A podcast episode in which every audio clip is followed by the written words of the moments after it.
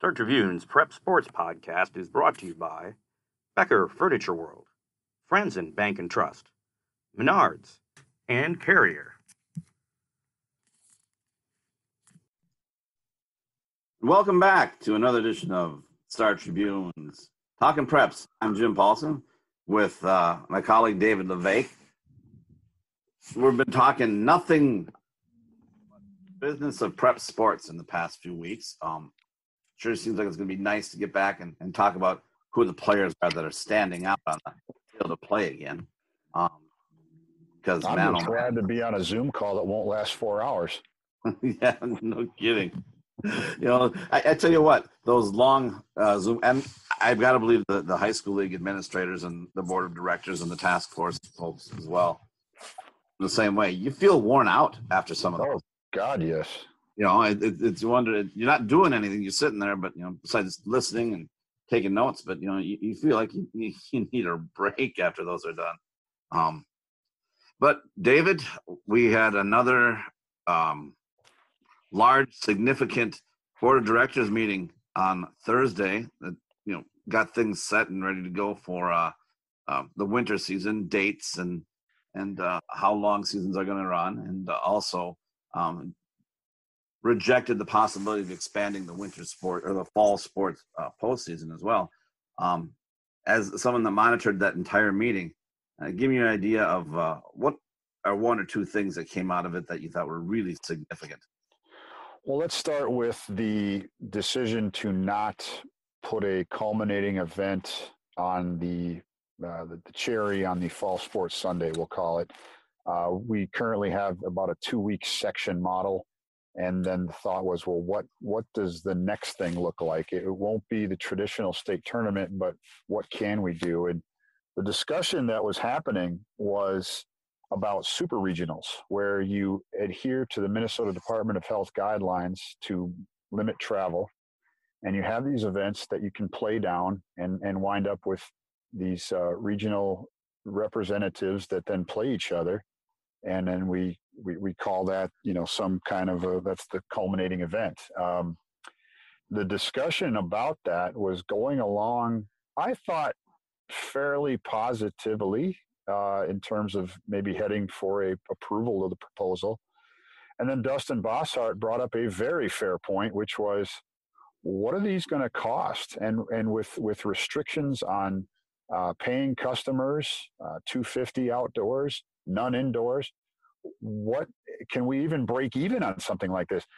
The high school league isn't looking to get rich off these events, but it would be nice for a cash strat, well, a financially cash hemorrhaging operation right now. It would be nice to at least break even on these events. And um, the tenor of the conversation really changed. And then ultimately we ended up where we did, which was a 10 8 vote against the proposal. And in your mind, until Bossart brought up the financial aspect, did you feel like things were looking positive for possibly adding one more postseason game? Yeah, and and Bossart, I think format wise, he liked it. I mean, I didn't get he didn't fight the proposal of the format, and everybody was you know feeling good that hey, we're we're showing some flexibility, we're showing some creativity here. This this is feeling pretty good. I, I think you know, and, and the fact that it was a 10-8 vote anyway shows that it was pretty darn close. Um, it, it, shows, yeah, I, I, do think that the format part of it was there was some reception, uh, probably a lot of reception to it. But then I think, you know, whether it was, you know, I think the, I think the finances was was the sobering uh, aspect that that people found it hard to vote against. You know, we'll get back to that here because we're going to talk about postseason a little bit more further down the line. Um, what else was uh, significant yesterday? Every all the winter sports seasons got their uh, got their season, you know, timeline set up for when they can start, when they can go, how many games they can have. Um, with uh, uh a, a, couple of tweaks and and some unexpected going unexpectedly longer. Isn't that was that fair to say? Yeah, yeah. Uh, I think people really focused too on the start dates of the season. It, it pretty much everybody got delayed, and they were delayed in the name of preventing overlap with the fall sports, um, particularly football and volleyball, because those are football is going as late as it always goes. It's going to the uh, weekend of Thanksgiving, and that's that's traditional. Volleyball is is kind of the hitch. Uh, that that one's what a month longer than usual. Is that right? Yeah, that's going yeah until December twelfth, I believe. And so I understand the rationale, and, and coaches understand the rationale of avoiding overlap. The problem is the application in volleyball.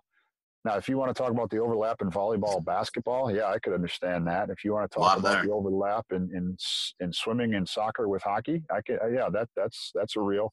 But volleyball and girls hockey, I mean, girls hockey starting five weeks later than scheduled is is really ridiculous. Um, and to say, well, we don't want to overlap with volleyball you're talking about a fraction, a very small percentage of girls that wear both of those hats. Then you then you look at where you would be in the volleyball season anyway. You'd be starting to play down, so more teams are, are ending their seasons. I, I thought the mm-hmm. girls hockey would got the rawest deal of anybody. You know, looking at it and just just, just taking a, a, a different tack just for the sake of conversation here. I've thought for many years girls hockey starts needlessly early.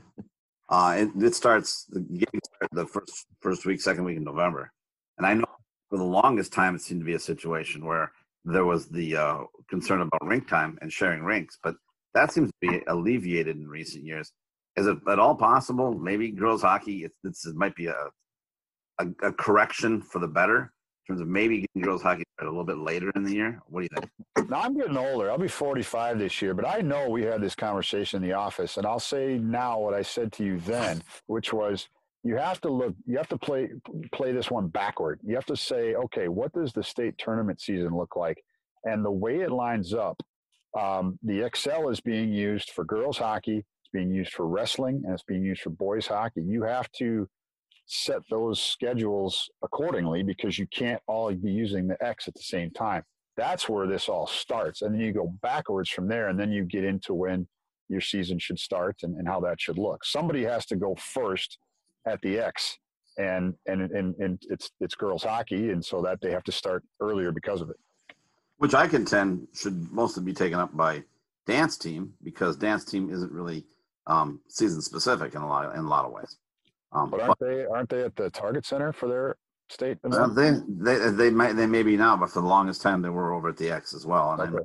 usually the same weekend as the uh, often the same weekend as the gymnastics meet. So, um, but yeah, I, I just it's just a note that for the longest time I thought girls hockey was um that uh, uh, too anxious in my my eyes to when they started. I always thought that it didn't seem to be quite in line with the other sports, but well, it is what it is at this point.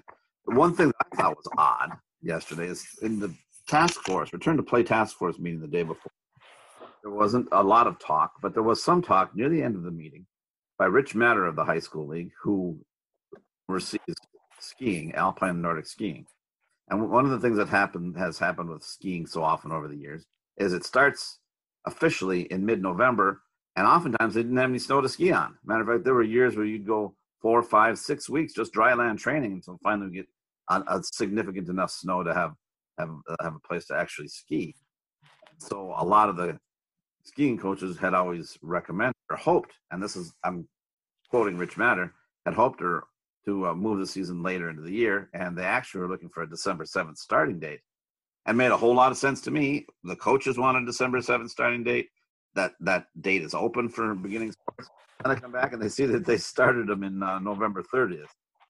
Was there any discussion about that at all? And while I know that skiing is not high on the priority list, to talk about that at all and why they moved it up a week? No, skiing skiing didn't move the needle at all. Sorry. I, I, I respect I respect what they do and, and they're busting their rear ends to do it, but it didn't move the needle.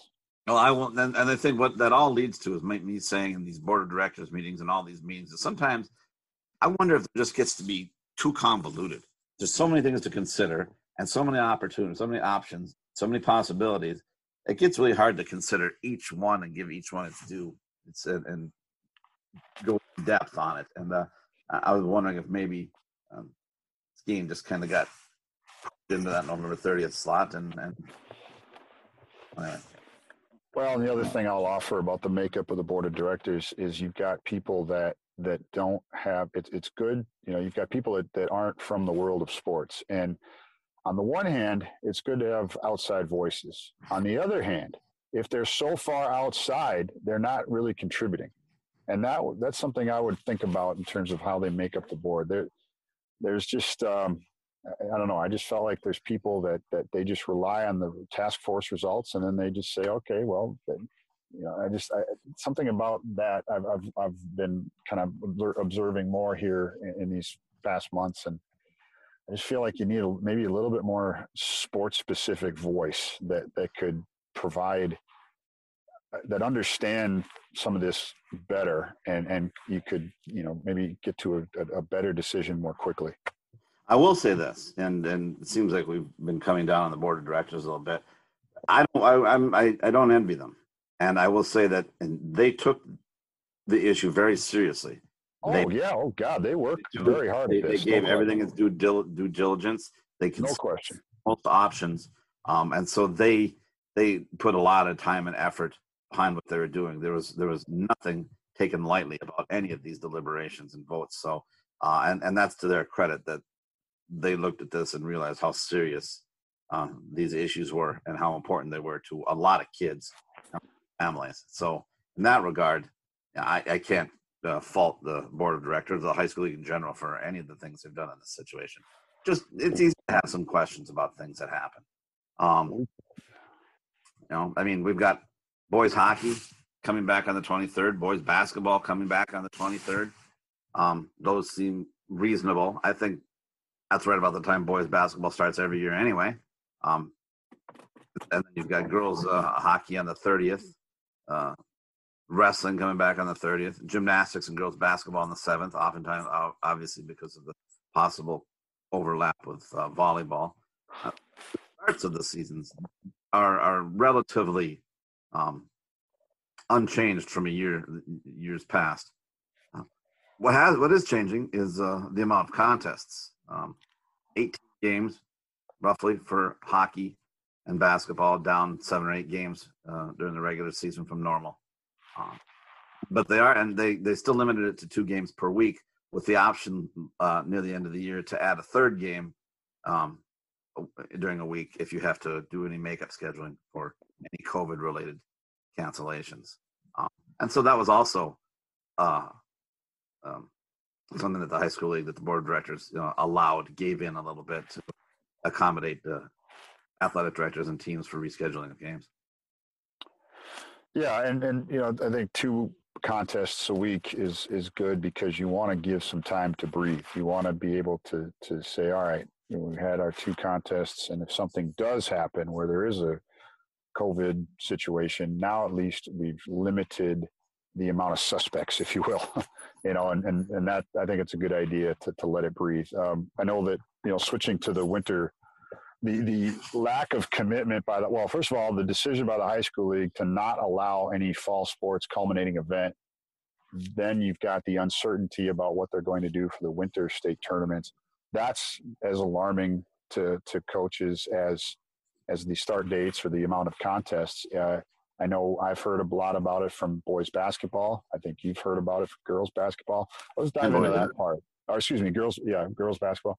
I, I, let's dive into that part of it because, uh, for example, from the hockey side, the big carrot for them to keep kids in Minnesota is the prospect of playing in a state tournament, and that you know the fact that, that that there isn't any sort of statement that says we're committed to trying you know, just just hang with us and, and we'll let you know we'll see what we can come up with. There wasn't even something like that for the high school league, no carrot at all. So the boys hockey people are saying, geez, we're we're gonna have kids that might have were on the fence that are probably gonna hit the road and, and we don't want that.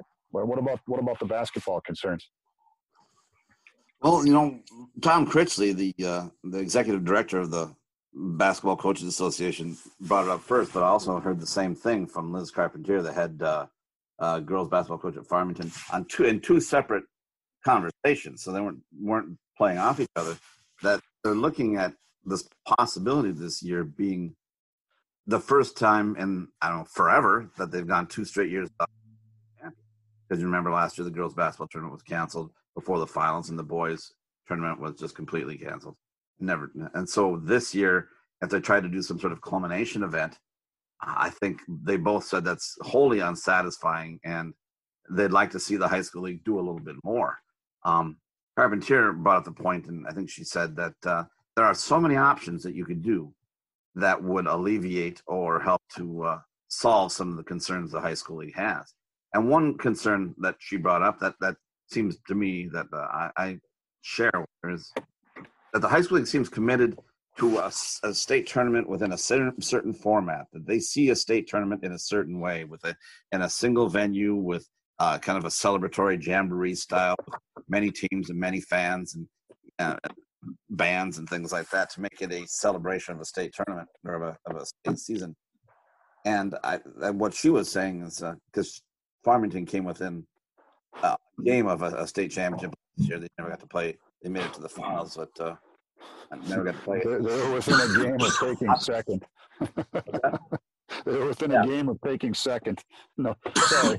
yeah, but and but uh, every kid we talked to said that they'd have played that championship game in an empty gym.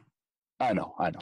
You know, with with without anybody there, just so they can play and you look back on it, and now you look back on how things have turned out. They probably could have played those championship games. Even Hopkins had even uh, offered the use of their gym to go play at the and with uh, you know, just them and uh, some referees and and just go have it out without any fans there, and, and that never happened. Um, that could happen. It doesn't have to be a state tournament held in the traditional format. You have to excuse me. Well, and as we talked about, the super regionals was getting some love on the fall sports side, and so I think that you know, who knows, by March, the the, the guidelines could change for spectators, and if you can get more people in, uh, you can you know maybe have uh, something you know in a, in a, regional format with with basketball and with hockey. You know, when when the the uh, before the uh, discussion really got going on the fall sports super regional model, somebody made the point that you know, whatever we decide, let's not let this be the precedent for the rest of the year. They're trying to, the board is trying to leave their options open for the winter. Yeah, you know, um, you could have state tournaments without just bringing two teams together. I mean, you play an 18 game regular season, which is six, uh, seven or eight games less than normal. So that money is being saved in travel costs you know, she's saying three more games. You could bring two teams together in an in a, a home gym as a higher seed, and have no fans if you want to, just referees and play the games. You know, I think most kids would rather have some sort of championship played on than not. And I think that the high school league has made no bones about the fact that things are changing, and they haven't been secretive about the fact that they are looking at uh, how things adapt and that they could have a state tournament format or it's possible, even though they didn't do it for fall sports. And I know there's a lot of football coaches that have professed being a little bit bothered if they didn't get some sort of format and, and basketball and hockey did. But you know, with the changing and evolving nature of this, I think that that had better be accepted that we could have a a, a winter sports a state tournament season of some sort. But I yeah. do think there are ways that it can be done, and you know, uh, safely because we Uh, have shown that it can be done. You can do this stuff relatively safely. I know the, yeah. the Department of Health has said they want to limit travel, but at this point now, what what are two or three more games going to make a difference on? You know, at the right. 18 or 30 percent less actually seems to me to be somewhat arbitrary to begin with. Why 30 percent less? Why for, why not 40 percent or 25 percent or 50 percent? That there seems to be some a little bit of arbitrary nature in why that number was determined. And so I, I think we could adapt and adjust. And I think most coaches and most fans and most parents would be uh, would be uh, uh, on board with that. Well, my, my final thought on this is, you know, I, I understand completely the frustration of parents, fans, and kids and coaches. I, I hear them, I understand them, and they have they have you know good arguments to make for being frustrated. But on the bright side, if there if we can go if we can say there's a bright side, the no's are getting less severe. In the spring, it was no season. In the fall, it's no state tournament type of culminating event. Who knows? Maybe there'll be, you know, maybe the next no isn't, you know, we've gotten less severe. Maybe winter will ultimately be the time where we decide that, you know what, let's let's give it a shot. Let's give let's give that smaller state tournament model a shot. So I I I I have a certain amount of optimism in that regard, uh, given the, the, severity of the no's have gotten uh, you know, much less here in, in these past in the, the seasons that we had, you know, spring and then now fall. It's it's it's there's reason to be optimistic. Yeah, yeah, and they and you know they haven't shut everything down. There's been a uh, a uh, a COVID outbreak, and there's been a few, not a lot, but a few. Had some in soccer, um, but they things down for a couple of weeks. Isolated some people. It doesn't seem like the outbreaks have have you know exploded since then, and they they've basically been able to curtail them. Um, and so I think that we're learning more and more about how we can handle these and still have viable, um, equitable uh, athletic seasons for these kids. And I think that's an important thing to do. And the high school league, again, to their credit, that's their mandate. And Erich Martens made that uh, eminently clear a couple of times in the return to play meeting um, on Wednesday, where that this is about expanding opportunities for kids and always looking to take that next step forward. And in a situation like this, I don't think there's any other approach you can give. You know, you can't apply standards from six months ago to an evolving situation right now. It just doesn't make sense.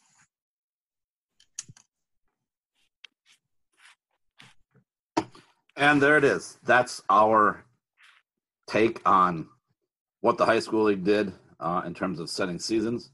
We're going to have uh, a winter sports. That much is sure. Whether or not you're going to be able to go watch them, we don't know. Most schools are doing some sort of streaming.